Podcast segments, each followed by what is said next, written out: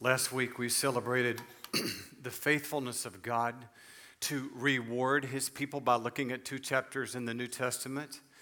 Today I want to look at the faithfulness of God to even have a people at all by looking at two chapters from the Old Testament. If you've ever thought what Dan said was true, the miracle that we even exist here as the people of God, you'll certainly see it today as we look at these two great chapters from the, from the Old Testament. And my, my, my sermon today comes out of uh, a discovery of a sermon by John Piper last week as I was prepping for last week's message. And I was so moved, so fueled in my heart's desire to love the Lord through that message that I thought it was only right to share it with you today. And you might ask the question is it right to use another man's message? And I think that answer is yes for two reasons. Number one, I'm telling you I'm doing it. And number two, my motive for doing it is for your marveling at God. So I think in that instance it would be not right not to do it.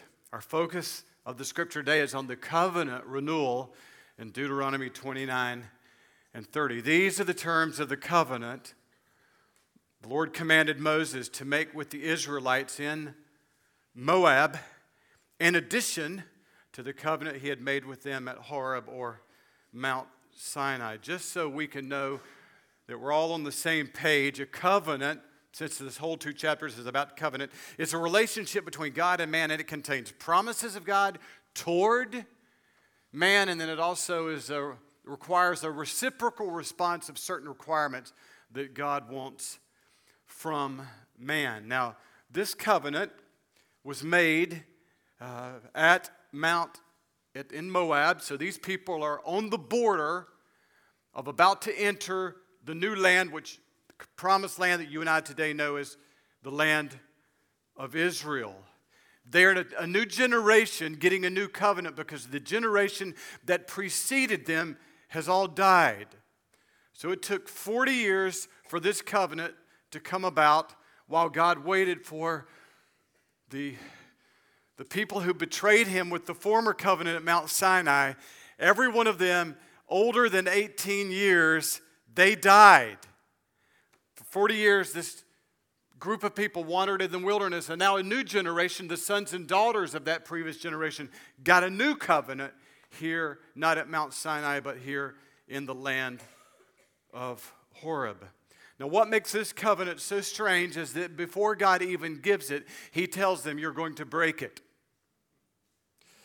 It's a startling covenant because He says, You won't keep it, and yet I am making a covenant with you. Deuteronomy 29 2. Your eyes have seen all the Lord did in Egypt to Pharaoh, to all his officials, and to all his land.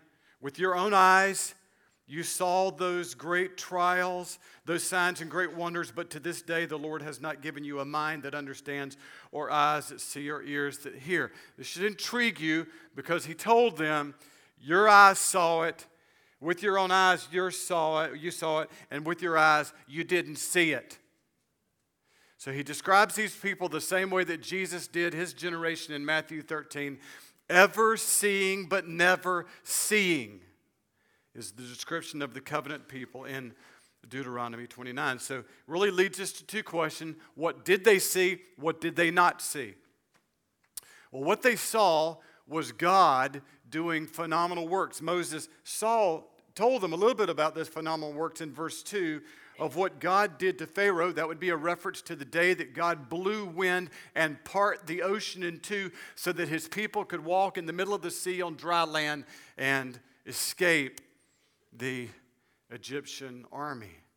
Now, everybody that was 18 years old or younger, anybody that was 18 at that time, 17 at the time, 16, even though it's 40 years later, they remembered that. They saw the ocean split. And yet, Moses says, You didn't really see anything that day. So they saw the ocean split, and then they then they saw the care of God for 40 years after the ocean split in the wilderness. During the 40 years that I led you through the wilderness, your clothes did not wear out, nor did your sandals on your feet. Imagine walking on hot, burning desert sand for 40 years. One pair of sandals.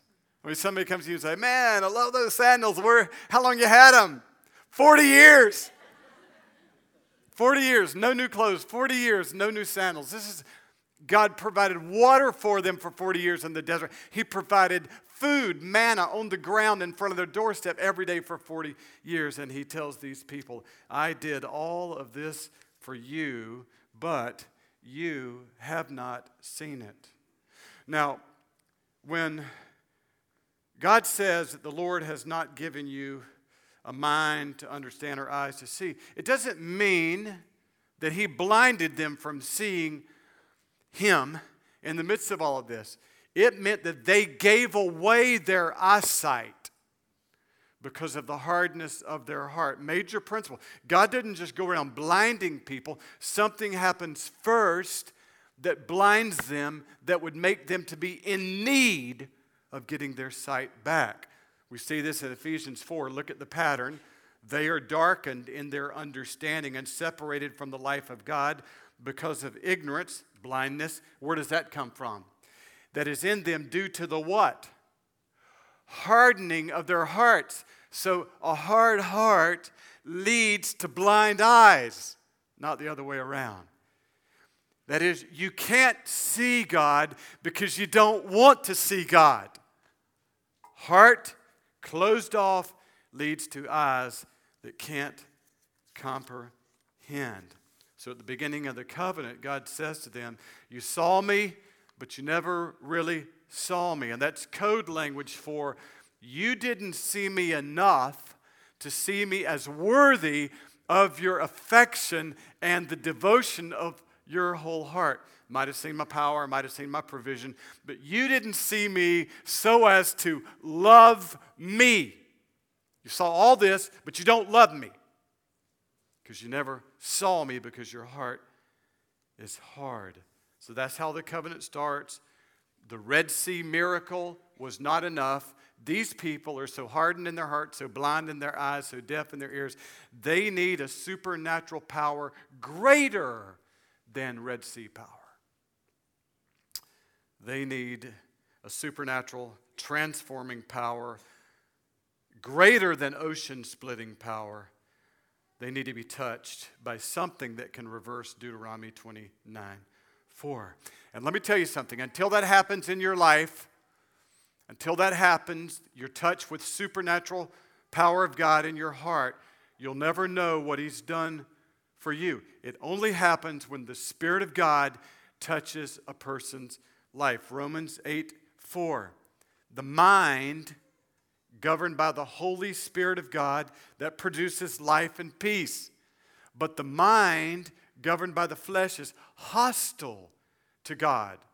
It doesn't want to love God. It does not submit to God's law, nor can it do so. Those who are in the realm of the flesh cannot please God. And that's the description of the people who got the covenant in Deuteronomy 29. Until the Holy Spirit, verse 8, 6, until the Holy Spirit gives you a mind to see the beauty, the worth of God, you cannot and will not love Him. You will not delight in God. Now, that doesn't mean that an unbelieving mother cannot have great affection for her child because she does, but it does mean that that unbelieving mother will always love her child more than she loves God. Fallen people are capable of great sacrifices, but they don't make those sacrifices out of love for God. Romans 8. Fallen people do not long to worship God because their hearts are blind or hard and have made their eyes blind. And none of this ever changes until the Holy Spirit comes and gives you new sight, which we'll see at the end of, of the message. And let me just tell you this until this truth sinks in your heart, I am unable to love God because I'm unable to see God. I'm unable, I'm unable to love God uh, because I'm unable to see God until that truth, sinks in your heart. You will never be grateful from the place from which you have come. You'll never appreciate what it means to be born again until you grasp with all of your heart only the Holy Spirit is awakening hundreds of hearts here in Spartanburg and bringing them to this church. Only God does that. Red Sea splitting doesn't do that, miracles don't do that. Only the Holy Spirit touching eyes and heart does that. Two weeks ago, two of our staff members flew to Alaska to talk with a possible new mission partner about um, joining them in the work they're done in this very beautiful but yet very hard land. And on the flight up there, they sat next to a man who's done hundreds of thousands of dollars of business in Alaska. And when they presented the gospel, of the gospel of the hope of Jesus Christ, that heaven is better than any of these pictures, he said, I just have to tell you guys, I just don't see a need for me for God. This is Deuteronomy 29. God right in front of him.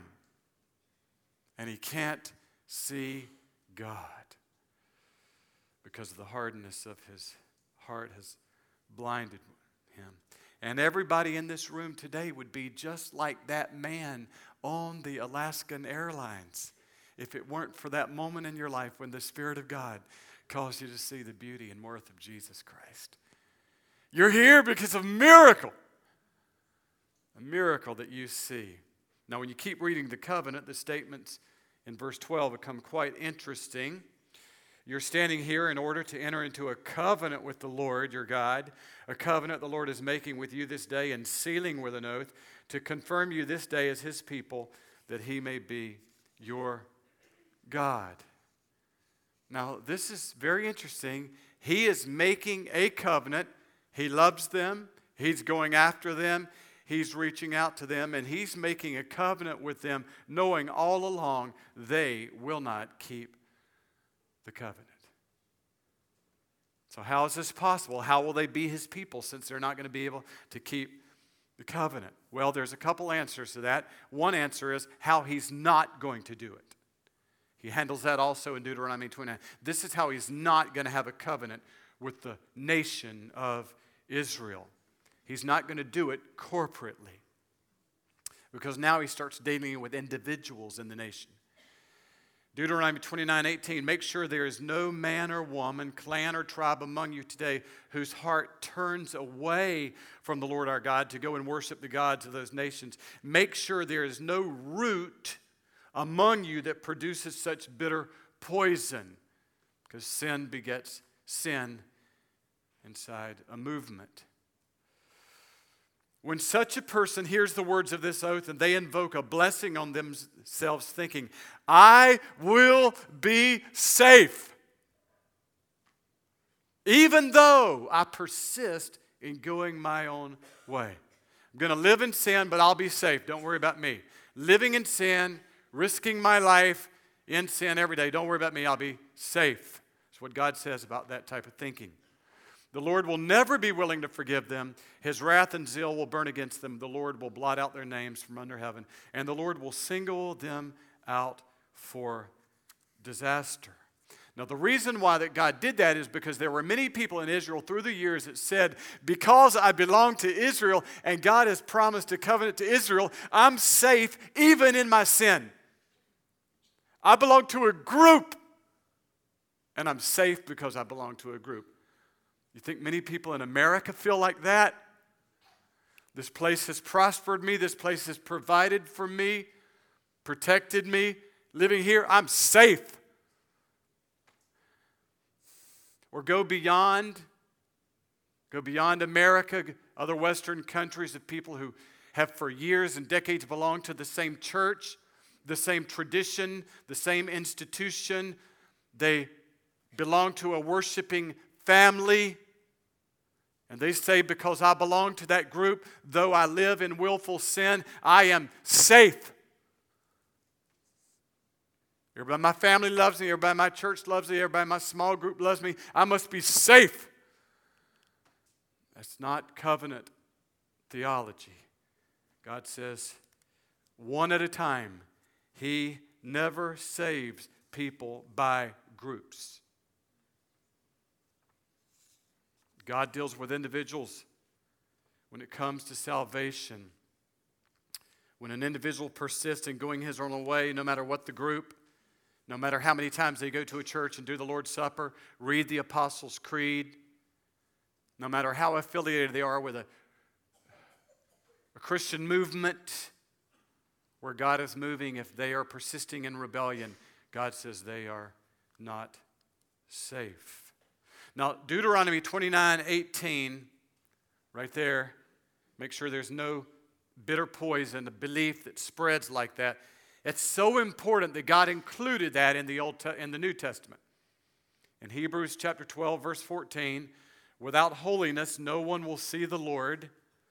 See to it that no one falls short of the grace of God and that no bitter root grows up to cause trouble and defile many. That's straight out of Deuteronomy 29. Because even in the New Testament, here in the book of Hebrews, they were departing from Christ because of persecution and were still trying to cling to their Jewishness, since Hebrews is primarily a church of Jewish Christians, leaving Christ, clinging to their ethnicity, saying, I am rebelling against God, but I belong to this group and I'm safe. God says, verse 14, nobody is safe by belonging to a group where their individual is hard toward God. If you are an individual who has no heart for holiness, you are not safe.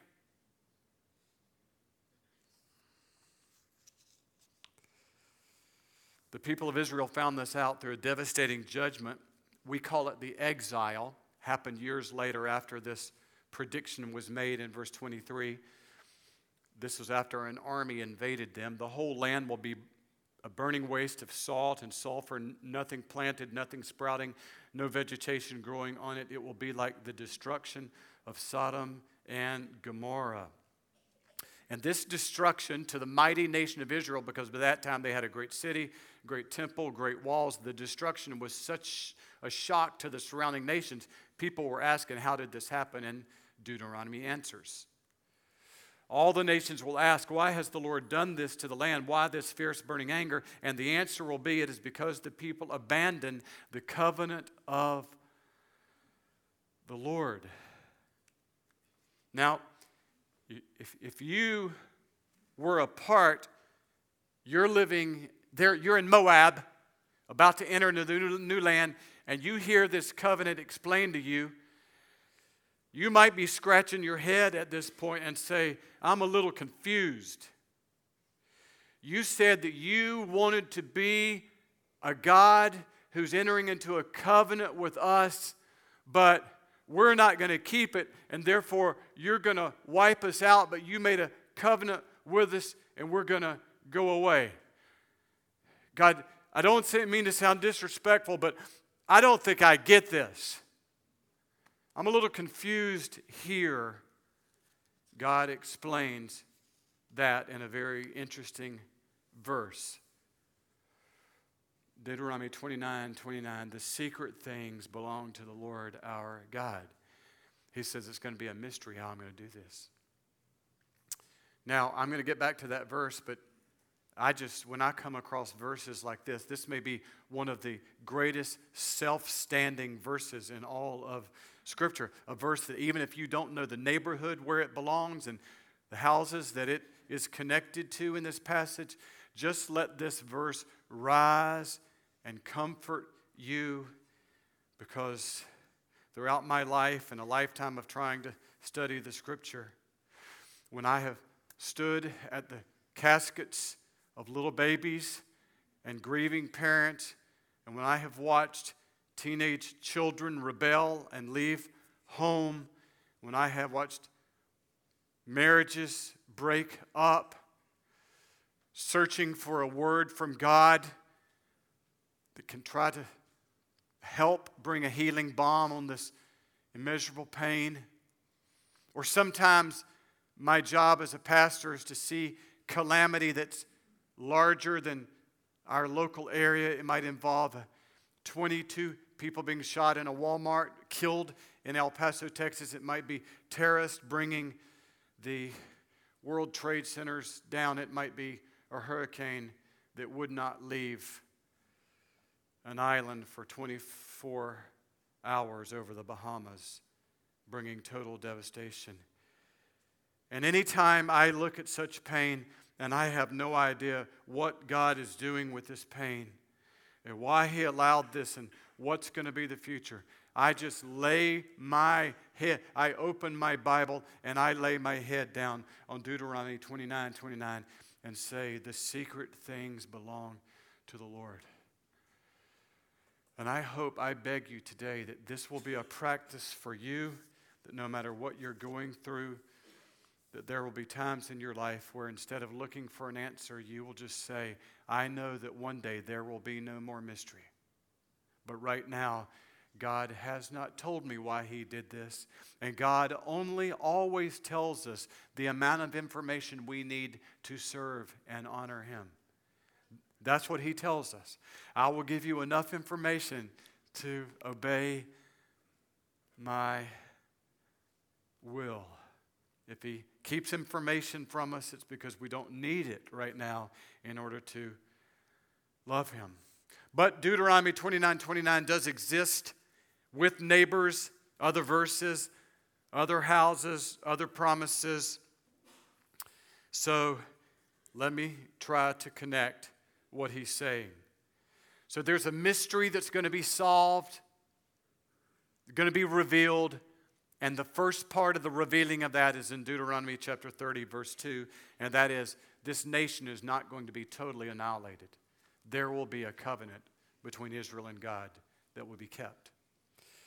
Deuteronomy 30, a futuristic look. And when you and your children return to the Lord your God and obey him with all your heart and with all your soul, according to everything I command you today, then the Lord your God will restore your fortunes and have compassion on you and gather you again from all the nations where he has scattered you. So, God saying, I will not ever be finished with this promise, first and foremost, obviously, to the nation of Israel.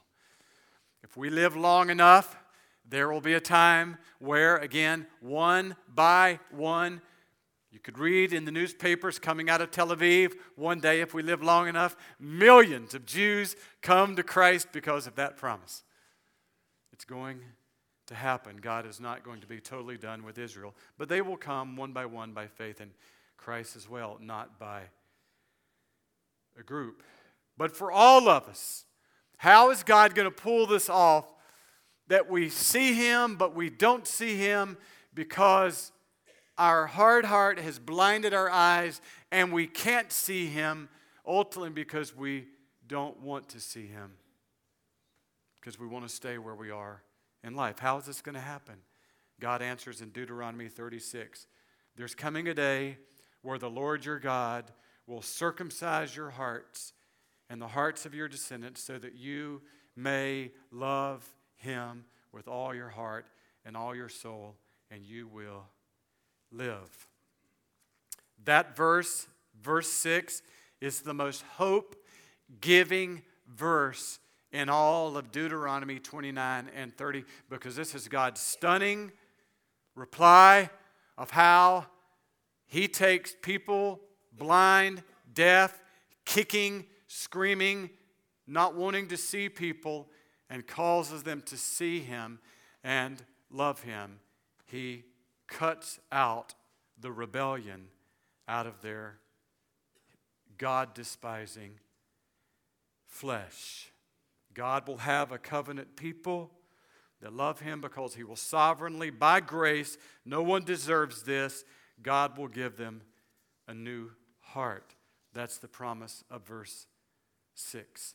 Now, this new heart is described in verse 9. The Lord again will take delight in you. You say, well, doesn't the Lord delight in everybody? No. The Lord delights in those who delight in Him. And that's what He's doing in this new covenant. He's producing people who get up on Sunday morning and say, It's not a burden to come here. I want to go delight in God. Who made you that way? Why is the rest of the city not here? Because God, in sovereign grace, has given you a heart that delights in God. Does God delight in all people? No. When a young man in high school persuades a young girl to give away her purity because he throws away some lies about how much he loves her, God does not delight in that young man. When a gunman walks into Walmart in El Paso and takes the lives of 22 people, God does not delight in that gunner. When a doctor rips a helpless life, a little baby, out of the womb of a mother in an abortion, God does not delight in that doctor. When a rich man believes he's earned his wealth and therefore can keep it all and has no obligation to share with those who are less fortunate, God does not delight in that rich man's prosperity. There's nothing in the scripture that offers us any hope that God delights in people who do not delight in God. You won't find that anywhere. God delights in those who delight in Jesus.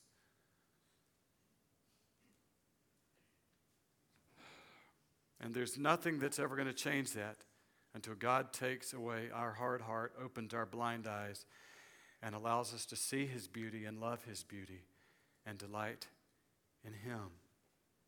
God says, I'm going to do that by circumcising, cutting your heart. It's interesting when this covenant started in Deuteronomy 29, verse 1 2. You can read it later today. God says, I'm going to make a covenant with you. He uses the word cut. I'm going to cut a covenant with you like cutting a check. Cutting a covenant. Here, how does he get rid of our God despising hearts, our self loving, sin loving hearts? He cuts them out. So anytime you think covenant, think cut. No covenants are ever made in the Bible without cut. Therefore, we're not, not surprised at all to see Jesus on the last night of his earthly life before he was crucified, gathered his disciples with him to tell them about the final new covenant from God. Jesus says, This is my blood of the covenant, which is poured out for many for the forgiveness of sins. Jesus is announcing here that God is making a new covenant through the blood of Jesus that will produce a people who love God. And so when we see Jesus, the scourge on his back, the nails through his hands, feet, and the blood that flowed, that day, Jesus was cut, and through the cutting of Jesus, God was cutting a new covenant with the world that they may believe. When Jesus died on the cross, two things happened. He cut away all of our guilt that has spent our life rebelling against God, cut it out. Cut it away. And in part of the new covenant, He put within us the righteous Holy Spirit of God Himself that delights in loving God. It's what happened through the ministry of Jesus Christ. You might be tempted to feel that it, this is impossible. How can someone who's never delighted in God one day begin delighting in God? Sounds impossible, doesn't it? One day they don't delight in God. How will they ever delight in God? The Israelites asked the same question. Deuteronomy 30, verse 11. Now, what I'm commanding you today is not too difficult for you or beyond your reach. It is not up in the heavens so that you have to ask who will ascend into heaven to get it and proclaim it to us that we may obey it. So they're asking people on earth, Israel is asking, how in the world? We can't get to heaven to get this power. That's what they were thinking in Deuteronomy at, at Horeb. We can't go to heaven to get this power that'll cause us to start loving God. And then God continues. Nor is it beyond the sea that you have to ask who will cross the sea to get it and proclaim it to us so that we may obey it. We can't go to heaven and get it. Don't have any boats. Can't go across the sea and get it. This power that's going to cause us to start loving you. We don't think this will happen. How is it going to happen? Moses replied, No. The word is very near you. It's in your mouth and in your heart so that you may obey it. Now, at this point, if you need some encouragement that everything that was said in Deuteronomy 29 is pointing to Jesus, can I just say something? Wouldn't it be nice if there was somebody, a writer in the New Testament, looking back on the Old Testament that just by God's grace and His Spirit happened to pick up these four verses in Deuteronomy and show us how they're fulfilled in Romans chapter 10. Oh, I wish somebody would have done that to show us all of this is fulfilled in Jesus. Well, I'm like you, I'm grateful that the Apostle Paul did just that. With no editing on my part, how, look how the Apostle Paul edited the Deuteronomy 30 covenant in. I'm so sorry, this should be Romans 10.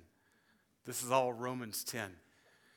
Last question Lisa asked me before walked in Is your PowerPoint right? No. but the Deuteronomy 30 covenant fulfilled, you'll recognize this as Romans 10. Do not say in your heart, Who will ascend to heaven? That is to bring Christ down, or who will descend into the deep? That is to bring Christ from the dead. Romans 10 8. But what does it say? The word is near you. Straight out of Deuteronomy. The word is near you. Right now, it's very near you. The word is near you, it's in your mouth and in your heart. That is the message concerning faith that we proclaim. Here's the word if you declare with your mouth, Jesus is Lord, and believe in your heart God raised him from the dead, you will be saved. Jesus bought the miracle of new birth for you. Jesus bought the miracle for you. He came down from heaven for you. He came up from the grave for you.